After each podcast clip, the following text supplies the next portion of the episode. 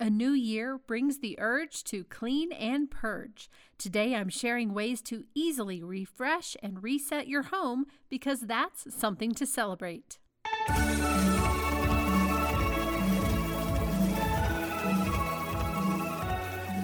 Welcome to Something to Celebrate. I'm Amy Wiley, owner of Suburban Soiree. Join me as we celebrate, decorate, organize, host, and make life fun.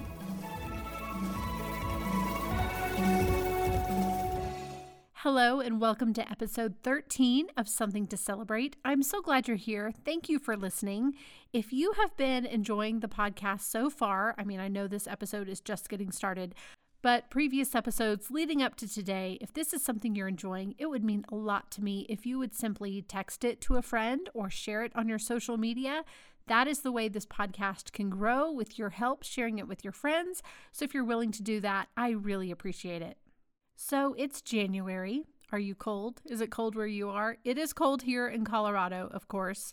Not that I necessarily mind, because most days you'll find me in comfy, warm clothes, under a blanket, heater on, sipping on way too much coffee, and that is just part of January. It's cold, it's more time inside, it's dark. But another part of January is that urge to clean out your home, organize all the things, and generally get your life together in a new year. After all the Christmas decor is put away, it is time to refresh and reset the house. I have a few tricks for making this manageable that I'm going to share with you today, and I'm hoping it will inspire you to spend this cold month sprucing up your home and creating some order in some disorderly spots. We all have them. So let's get started. And listen, this is my tip for just about everything in life that you possibly can, and that is to make it fun for yourself. Do what you can to make cleaning and organizing enjoyable. That means get yourself a good drink, get a nice big cup of ice water, get a Coke, get a coffee, get whatever your thing is, and have that by your side as you work. Put on some good music. I love to listen to podcasts as I do tasks like uh, cleaning and organizing. I think it's a great way to distract yourself. Also, be sure you wear comfortable, functional clothes. I think workout clothes are good to wear when you are cleaning and organizing because you just feel ready and suited up. And another way to make things enjoyable that you might be dreading and might need a little motivation to get started with is to give yourself a treat. Promise yourself a treat at the end. So maybe it's a trip to Starbucks, maybe you'll watch a show, take a bath. You get the idea. Give yourself a reward that you will get at the end. So once you are in the mood to clean, you've got your music on, you've got your Coke and your straw, and you're ready to go, you've got your workout clothes on, you're ready to tackle it. I suggest you start small. So we often want to clean out our whole house, get everything together, get it all organized. I have that urge all the time. But it's really great if you just start small. Last January, I started with my laundry area and it's more of a laundry nook than a laundry room. It's definitely not a big, spacious room. It's very conveniently located. It's right at the top of our stairs, which means everyone can see all my laundry if the doors are open. But it is a very centrally located spot, but it's small and I need to make the most of the room. So it's kind of a built in nook closet with folding doors. And it's got my washer and dryer. And then above them, I've got some shelving that goes up pretty high. I've got two big shelves there. So, what I did, I had all kinds of stuff on those shelves. You know, you've got your sewing kit, and you've got your detergent and your dryer sheets and extra stuff like light bulbs and toilet paper. I took all of that out, I cleaned it out really well, and I got really big wicker baskets from Target. They are no longer available, sadly. I have them all over my house. I have them all. That's why they're gone.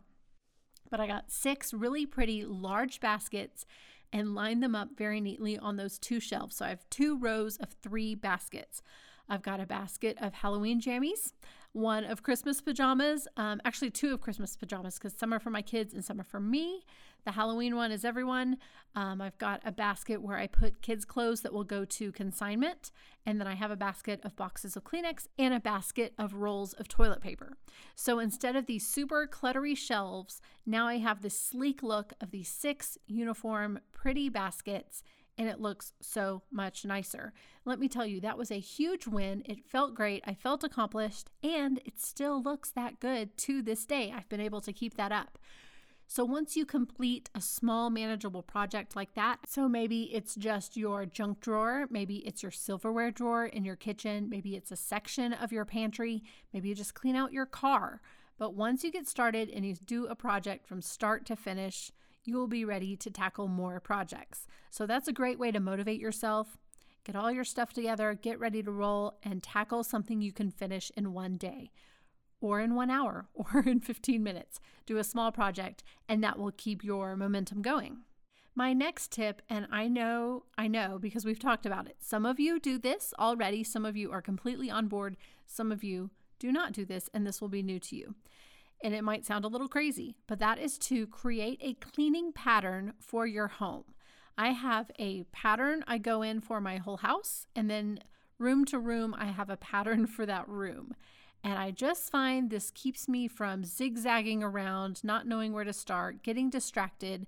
Have you ever, maybe let's say you grab a pile of laundry from one room, you take it into the laundry area, then you see something else that needs to go into the kitchen. You go in the kitchen, you start washing dishes, but then there's a pen and that pen needs to go back in the office and then you just you feel like you're going all over the place. That takes forever, right? So I have developed a system where I clean my basement first and then my main floor and then my upstairs. And by clean, I really mean pick up um, or organize or clean, really. So, any kind of task in the home, I do in that pattern. I know some people like to start at the front door and work their way back. Some people like to do like the main living areas that everyone will see and then, you know, leave bedrooms for last. That's sort of how mine naturally works out. If you have a pattern that makes you have a rhythm to it, it makes sure you cover all the areas and it just gives you some purpose. Some people will always tell you go up to down, left to right. I do it a little bit differently because of the way my home is configured. So I have my pattern for the different floors of our house. So, for instance, in my kitchen, I have a little pattern where I start at one end of the counter and work my way around the room. And so I do that day to day when I'm picking up, when I'm deep cleaning, and when I clean and purge and organize, I use the same patterns. So if you've never thought about your home in that way, give it a try. It is interesting, and I find it takes some of the mental load off of knowing where to start. You just follow your little pattern and clean everything in your path. Let's take a little break and then I have a couple more tips for you.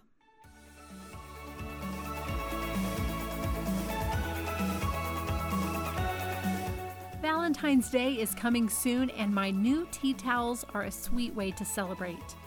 It's a collection of four different designs, including a personalized option. They are full of love and, of course, a little sass too. Tea towels are the kind of decor you can use year after year. They also make a darling gift for a friend, teacher, or neighbor. Head to the link in the show notes to shop my new Valentine's Day tea towel collection. Brighten your kitchen with a little bit of love.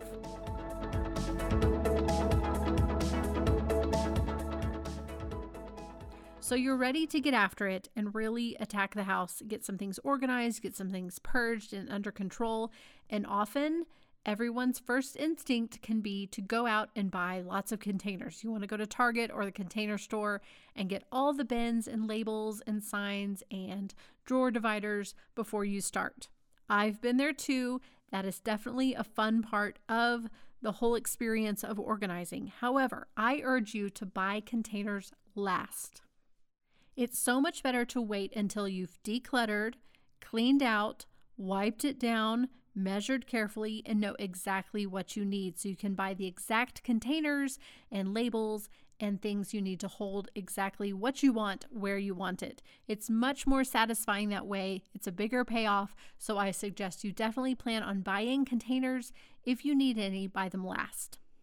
So, speaking of decluttering, this is a great time to get rid of things you no longer need or use or want or have space for that have been outgrown or are broken or damaged, it's time for them to go. I'm a big fan of donating what you don't need. I know a lot of people like to think that you could sell things and you could get money for that. And maybe if you have a super tight budget and you really need that extra money, I think that is a good strategy, but it can take so long with very little payoff. You really want to weigh that. So if you have something you think you could sell for a decent amount of money and that you think you could sell super quickly, I would try to sell it. If not, I say donate it. Give it to someone who could use it or give it to someone who could benefit from selling it at a thrift store or something like that. And I will give you two suggestions of places that I like to use for donating all kinds of items. My favorites are the Salvation Army, which I spoke about during one of the Christmas episodes. I love the work of the Salvation Army, and there is a location near my house with a drive through where you can actually drive through and just unload things out of your car. It's super simple, and I have done that often. I also really like pickupplease.org. This is the Vietnam Veterans of America, but it's super easy to go onto their website and schedule a pickup at your home. So, what you do is you just tell them about how many items you think you'll have, what types of items. You choose a date, and then you tell them, I'll leave them by the garage or on the porch. You let them know where they will be, and they just come by and get them. And a bonus of this is that if you schedule this, you can rarely schedule it like the next day. You have to schedule it a little bit out, and that gives you a deadline of getting some things cleaned and purged because you have that pickup coming. So, I definitely encourage you to donate things, get them out move along, be done with them. So here's an example. We recently had some new to us furniture come our way thanks to my parents who are moving, and we took their living room furniture, which meant my current living room furniture was on the way out. So I had several items that I felt were a little worn, not perfect. I didn't feel great about selling them. I felt like it would be better just to pass them on and donate. So that's what I did. I donated everything except for one sofa, a sofa that I was very proud of and I loved, and it was in great condition, barely used and I got a nice price for it and it went to someone who was very happy to have it. So it was worth taking the time to sell that one sofa that was in really good condition and brought a good price, but it was not worth trying to sell the other items for very little money. It was better just to pass them on and I found someone who would come and pick them up. So there you go. My next tip is to schedule resets for your home, both big and small. This is something that professional organizers talk about a lot, and I have adopted this in my home and I've developed my system over time. And so, this would be a great thing to work on putting in place for your home in the new year. The idea is to have routines that mean your home will get put back together on a regular basis. My examples I do a nightly reset. I've talked about that on Instagram before. I try to pick up the kitchen, wipe down the counters, run the dishwasher. I go around the first floor of our home and, you know, put pillows back, put things away. Of course, if people in my home are serious offenders of leaving lots of stuff out, I will have them put away their own things. But usually it's just me going around, fluffing the house, putting it back together before bed. And that feels really great to wake up in the morning with a put together main floor. I also run my little stick vacuum, which I love my stick vacuum. And often I do my steam mop on the floors as well. And this is when I am listening to music or a podcast and winding down for the night. And I just pick up downstairs, clean the floors, and it's really nice. I will link up my vacuum and my steam mop because I get a lot of questions about those. A lot of people ask me for those links. Since I mentioned it here, I will link those for you. I also do a monthly reset. I uh, clean my dishwasher, disposal, and washing machine with Affresh. Those are great products. And I replace light bulbs. And by that, I mean I ask my husband or my son to replace light bulbs for me. It's good to just go around and see which ones need replacing. You can also make sure the bathrooms are stocked. That's something I do. It just helps keep things from getting out of control if you have regular rhythms of going around and making sure things are in place. I also have a quarterly list, but I just encourage you to develop routines that prevent things from getting too out of control. It will never get so far gone if you have a nightly, monthly, quarterly system of taking care of a few things.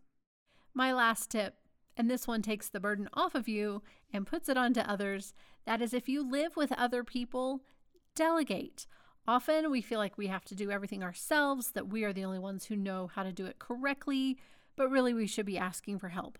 Delegate where you can. I find that this is constantly evolving with kids because they get older and older and older, and you forget they can do more things. So pass jobs onto them, enlist help, and you will benefit. Even if it takes a little training and motivation and coaching to get that going, any kind of organizing, cleaning, purging that you can pass on to others is great.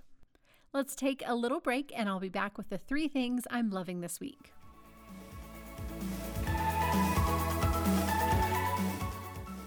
Are you obsessed with holidays? Are you a planner?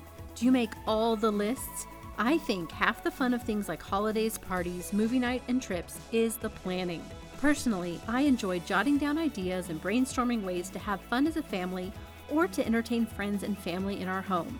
If you're that way too, I've created the ultimate printable tool for you to store all those lists, ideas, and doodles in one spot. The Seasonal Celebration Planner.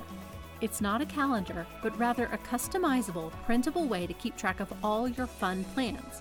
So you print it out, printing as many copies as you need of different elements, and put them in a three ring binder. Then you get out your colorful pens and creativity and fill it with all those memory making things you want to do. It's 57 pages, including colorful monthly cover pages to use as dividers, a sheet for each month customized to the seasons, pages for birthdays, parties, trips, a tablescape planner, porch planner, menu planner, plus pages for holidays, everything from Christmas to Cinco de Mayo to Father's Day, plus so much more. Once you download, it's yours to print as many times as you like, year after year. Head to the link in the show notes to purchase this instant download and start planning today with your seasonal celebration planner.